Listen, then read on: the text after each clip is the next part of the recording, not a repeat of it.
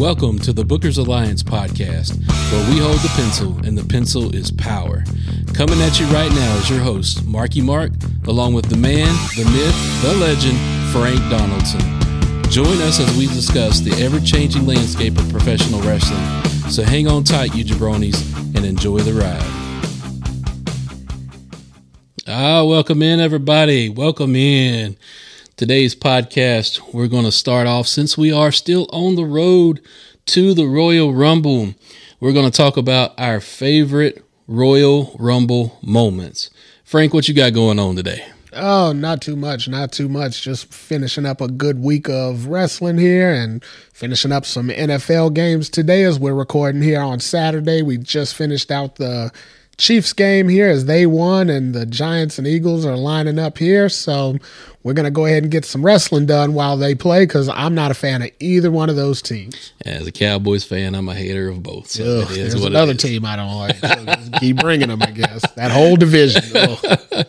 All right, everybody. So we're going to talk about our favorite Royal Rumble moments, and we're going to kick this story off today with our I guess you would say our number five. That number what you five. would say our number five. Sounds good. Uh, we want to talk about uh, old Shawn Michaels and the Undertaker in the Royal Rumble 2007, where they came down to the last two standing.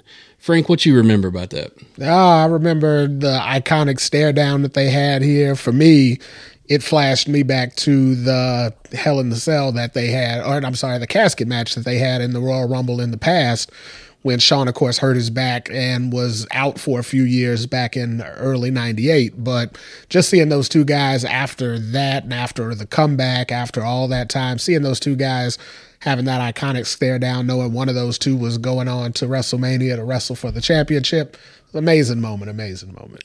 Yes, sir. Uh, as as you were saying, this was kind of a continuation of their feud back from '98 in that casket match, which ultimately put Shawn on the shelf for a few years. He was he was down and out, and uh, this face off that they had during that stare down, it was amazing. Kind of sent chills through me. It was just it was two iconic figures from my childhood kind of going at it. Um, this face off though, it kind of set the stage for what was to come, which we all know. What are the the, the the best endings to a career that we've ever got to see, which was the Shawn Michaels retirement angle. Oh yeah, definitely, definitely. I mean, up till that point, we had the Ric Flair retirement angle. Of course, Shawn played an integral part in that by being the man who put Ric out. Uh, technically put Ric out, I guess. later, Maybe later on in the past, that that seemed to come back to haunt us a couple times. But he definitely played an integral part in that at that time, and being able to see that extension of that of those two, their, well, their feud going into Michaels' retirement match a year later was just you know it was just an amazing setup and very very good storytelling. Definitely, um, I remember uh, they had their first match at Mania, and that was a banger. It was an amazing match, but I also remember the build up to Michaels' last match.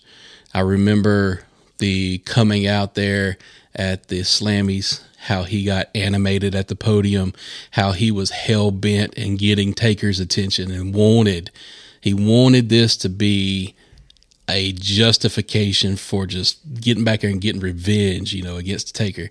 Um, and, and, you know, this was, in my view, the two matches he had with Taker and the two matches that Triple H had with Taker, hands down, some of the best WrestleMania matches that I ever saw.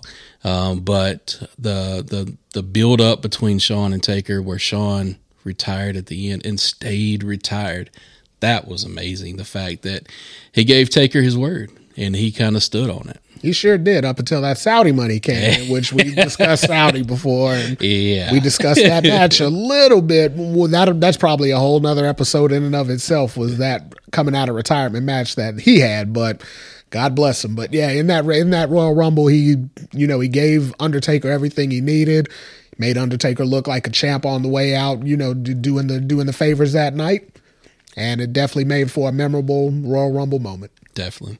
All right, Frank, let's move on to our next one. Well, I guess that would be number four. We we had to come we had to come together on some of these here because it was like I got this many and I got this, but this one was so exciting. But I think we agreed that number four would be the false finish, the the funky finish, however you want to call it, between uh, John Cena and Batista, where Vince McMahon got involved. Of course, we remember Vince doing his stomp out to the ring and went to go slide under the bottom rope and blew his quad. Then we saw Vince try to get up, and Vince stumbled down on the ground and started yelling orders as he was sitting there on his butt. And nobody knew what was going on. Refs are raising Cena's hands. Refs are raising Batista's hands. Nobody had any clue. Vince McMahon sitting on the you know on the mat, just chilling. And everybody's like, "Well, what's going on here? What's going on?" It's just crazy pandemonium, just ridiculousness. But of course, we know in the end, Vince decided that they needed to restart the match as they rolled him out of the ring and Batista and Cena restarted the match and of course Batista went on to win and Vince went on to blow his second quad on the way back to the locker room. So I don't know if you can get a more memorable moment than that. But. Very true. I, I, I, remember watching that, and I remember seeing the funky finish, and I'm going, "How, how are they going to do this? You know, what are they going to do?" And then the match restarting and everything, and I'm I was at the time a Cena fan. I I, I like seeing you know hustle, loyalty, respect. I I kind of had you know respect for Cena and what he was doing, and then Batista, just a freak of nature, man. That dude was just huge. Um, but then again, uh, Hollywood Batista, not so much. I like Drax, but I didn't like the Batista that returned for Triple H that one time. Uh, the old Hollywood Batista. I think you're referring to Blue Tista. Yeah, Blue Tista. Blue Tista and all the other names that they came up for. But yeah, I don't think anybody liked him in that no. particular run. Um, I did like his WrestleMania match when uh, uh, when he wrestled Triple H in the No Holds Barred match. I did like that because you know it was no holds barred, and I mean they went very extreme in it. Mm. Batista said it was going to be his retirement match. He said he wanted Triple H to do it. I feel like Triple H did good by him, gave him a good match. You know, made Batista look good on his way out. I'll never forget Batista walk, stepping into the ring and stumbling over the rope. And mm. I, I, said, "Well, damn, is Batista drunk for the for his last match, or did he party too much with Ric Flair in the back, or what could have happened?" But anyway, you know, things happen. But yeah, just that moment in the Rumble was just you know memorable for me for so many reasons. Like I said, the false finish, the restart. I, you know, Vince. Batista, you know, basically getting crowned at that point as, you know, he was going to be the heir apparent, we thought, which Cena and Batista both got crowned at that WrestleMania following. And then Cena went on to astronomical heights that nobody expected. And Batista, not so much. But yeah, hey, you know, Batista was still great, you know, for what he was. He just, he couldn't be John Cena, but then again, who could? Very true. All right, we'll move on to our next uh, one here. I guess this will be number three. Uh, the, for this one, I had Edge returning from his retirement at Rumble 2020. Ooh. So for this one, all I remember the most from this is just the sound the of the crowd, the pop. That pop. That was one of the most amazing sounds I've heard him. I'm getting chills right now thinking about it. It was just amazing. Um, you knew it was coming. We heard the rumors, but at the same time, nobody knew for sure. Yeah, all the dirt sheets was reporting, well, maybe he is, maybe he's not. Could it happen? Could it not happen? I mean, guy has severe neck injuries. No way he could come back. No way he could come back. No, I mean, and at that point, he was, you know, an afterthought in most people's mind up until those rumors started. And I, much like you, I heard all the rumors. I can remember conversations about it. Like, do you think? Do you think? But the Rumble is the best place to do one of those kind of returns because you got 30 options and you don't know when someone's coming. Typically, they like to hold off to the end for one of those reveals, you know, and bring him out at number 30, which I feel like they did the best thing by him by bringing him out at a random number, you know, just as a complete surprise. Pop the whole house. I mean, you know, just everybody was out of their seats. Of course, that was also the last main public event before everything shut down. So yep. to be able to get that kind of pop on his return after what 10 years away or whatever it had been at that point in time coming out of retirement you know for what we didn't know what to expect. We didn't know if it was going to be a run. We didn't know if it was a one shot deal. We didn't know. Nobody had any clue but to come out get that huge of a pop and then come out and do good in the Rumble, yeah, I'll definitely give that. We'll give that as one of the top moments in the Rumble history. Yeah, and like we said, he had been out for nine years, severe neck injuries, forced him to retire. For him to make it back was incredible. And not only did he come back, he looked phenomenal. Oh, I mean, he was shredded. I yeah. mean, I, he was in some of the best shape I've ever seen Edge in. Yeah. Uh, so it was just a great, great feeling to watch him overcome those injuries, come out of retirement and be back in the ring where he was home. Absolutely, definitely, a definitely a, a, memorable moment, not one to be discounted. Absolutely. So that brings us to number two. So number two, there's there's going to be a bit of a trend here for me, I guess. I, this is going to be kind of a well, wait a minute, didn't we just hear this type? But it's completely different because it, well, one, it was the first, but my number two would be the false finish from the '94 Rumble with Lex Luger and Bret the Hitman Hart. I, for one, think this false finish was done much better. A, because it was planned. We know the Batista Cena false finish wasn't planned. That was just kind of a happy accident that, you know, caused a whole lot of chaos.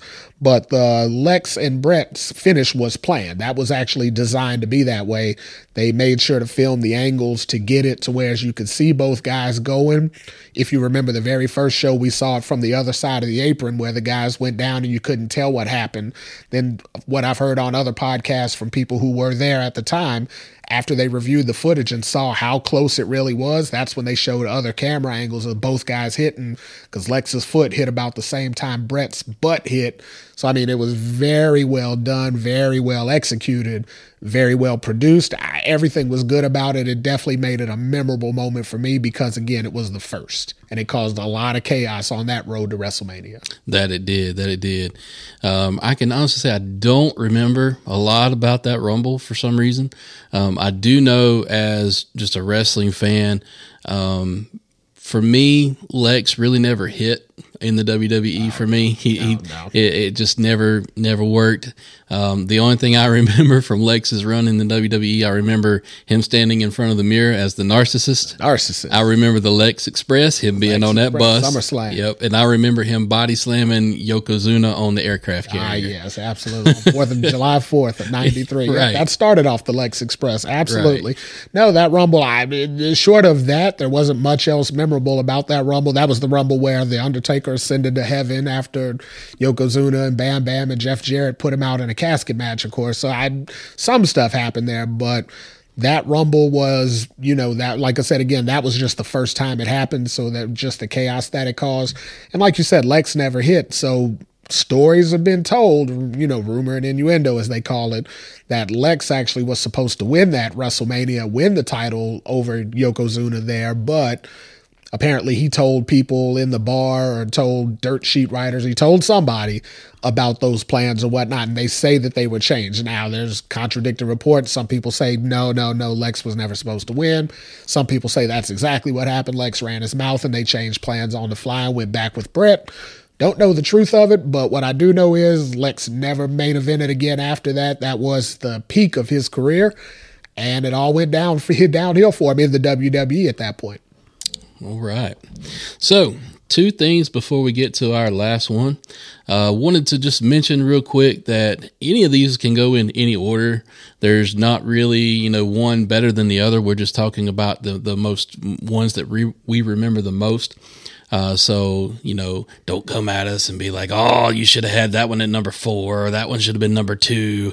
No, no, no, it ain't like that. We, yeah, it's definitely we, just memorable moment. We're just fans just like you guys. So, right. you know, it's just what's memorable to us. What, right. may, what may be memorable to you may not be, but we have comments on all of our social media.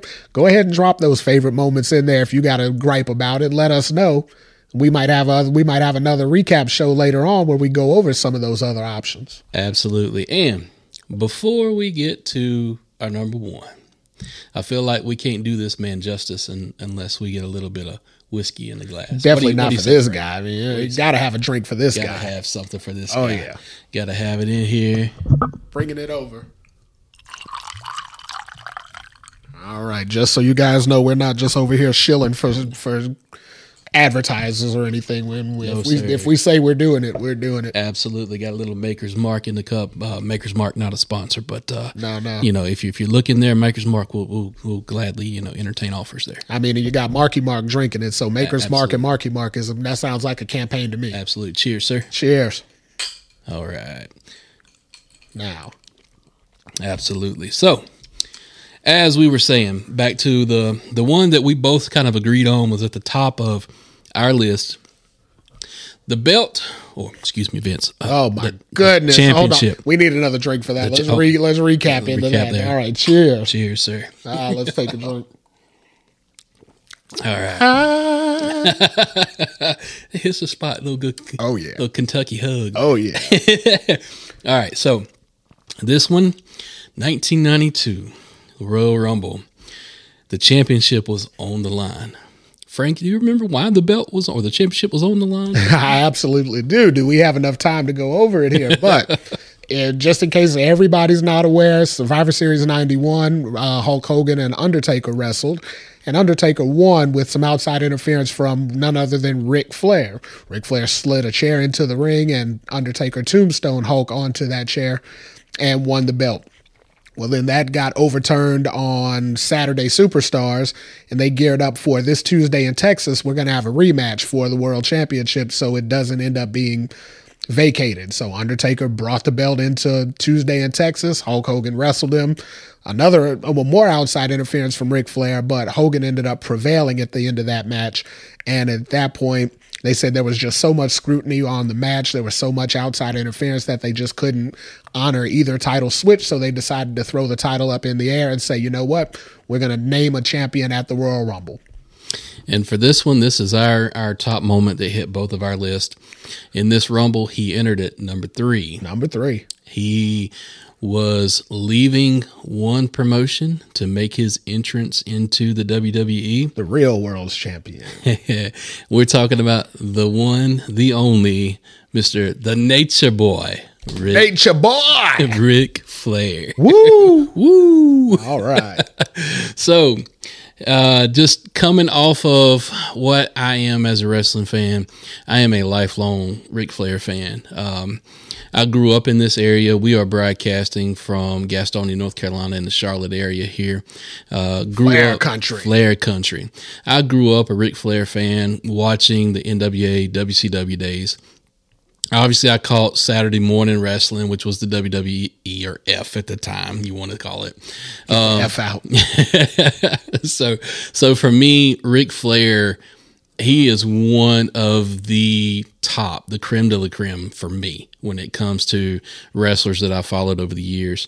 Um, he entered at number three in that match. He lasted a full 60 minutes Oh, yeah. for that match. Um, he eliminated five wrestlers uh, along his way, and the promo he gave us at the end contained the famous quote, "With a tear With in a my tear eye, in his eye. this is the greatest moment of my life." All right. so, Ric Flair winning the championship at the '92 Rumble. Oh man, that that's my top of the list. Definitely. I completely agree. Couldn't agree more with that just because, again, as we stated, you know, I like precedent. That set a precedent. It was the first time the, the Rumble ever decided a champion, and Ric Flair with the hour. He was the first person to last that long in the Rumble. He eliminated Sid uh, Justice, not Vicious, at the end. Just, you know, with a little bit of help from Hulk Hogan. You know, it set up a lot of storylines going into WrestleMania. I mean, it was it was probably again for me the most memorable of memorable moments out of the Royal Rumble history, just because of the stakes that were on the line and the fact that Ric went in there. We we had all like you said, you know, I was a WCW NWA fan too, not as much as WWE. Again, I was in Chicago, so I was up north. You know, I got far more WWE than WCW, but I read all the magazines. You know, I, I still got some of those old magazines, so I knew who Ric Flair was, and I'd always had that dream match. You know, the magazines always used to say, you know, what if the top guy from WWF met with the top guy in WCW or in NWA? What would it look like? So I knew exactly who Ric Flair was coming in. I remember Bobby Heenan on primetime wrestling with the big gold belt. I remember saying, now that's a championship right there. Yes, that's sir. A, that's a championship. Yes, sir. But nonetheless, when he actually came in, the few vignettes they had him in in the in the Paul Bearer's court. Um, what was it? What you know the little the little vignettes they used to do on the side in the Paul Bearer's deal. Yeah, all that was okay for Ric and all, but to actually see him get in that rumble and last that hour doing what only Ric Flair can do. That was memorable, most memorable moment of the Rumble of all history. Absolutely, him going sixty minutes. He was known as the sixty-minute man, the man that uh, lasted the hour-long matches. Uh, we could go on and on about this man, but I, th- I think it was something to be said with him, Hogan, Macho, and Sid Justice kind of being those final four there yep. in that because when you look at who was who back in the day, yep. I don't know if I can argue so much for Sid Justice or Sid Vicious, but Macho when, was, when, they when he when that was happening, they thought Sid was going to be that heir apparent. Was going to be the guy. He had that. Yeah. I mean, Sid had a look. He had, had the look. He was a Sid had guy. a look. Yeah, so. yeah. But uh, for for Nate to be in there and then come along like that and, and, win the championship. It was an amazing moment. Absolutely. And still to this day, like you just said a minute ago, every time you hear it, the, the words, with a tear in my eye. Absolutely. you know, I, and hey, I, I understand why he was crying. If you ever listen to Nature's podcast talking about what he was coming out of in WC, I'm sure he had a tear in his eye. Absolutely. But, if know. anybody's seen the, the latest uh, documentary piece that uh, the WWE put out there on Peacock, uh, it kind of breaks that down about what he was going through, leaving WCW, going into the WWE, how he kind of came out on top. Oh yeah, um, just it, it, was it was something that he definitely needed, not only professionally but personally. If you if you go back and watch that piece, you guys will definitely understand what we're talking about. Yeah, definitely fitting for an athlete of that caliber. Absolutely. All right, so that kind of gives us our five moments uh, as far as our favorite moments for Rumble history. Um, if you don't agree with these, definitely hit us up on our social media accounts. Uh, drop us a note, see what your opinions are. Uh, but again, we're the Bookers Alliance. Oh yeah, we only got to listen to your opinion. We don't have to take those. Opinions. Absolutely not, because with the pen comes the power, and the power's right here. Absolutely, absolutely. So feel free to hit us up on all of our social media accounts, and we appreciate you you all listening, and thank you for your time. All right, peace. Peace out.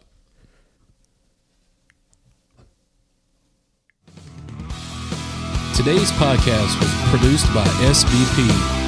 You can find our podcast on all major podcast platforms. Also connect with us on our social media accounts. Search for the Bookers Alliance on Facebook, Twitter, and Instagram.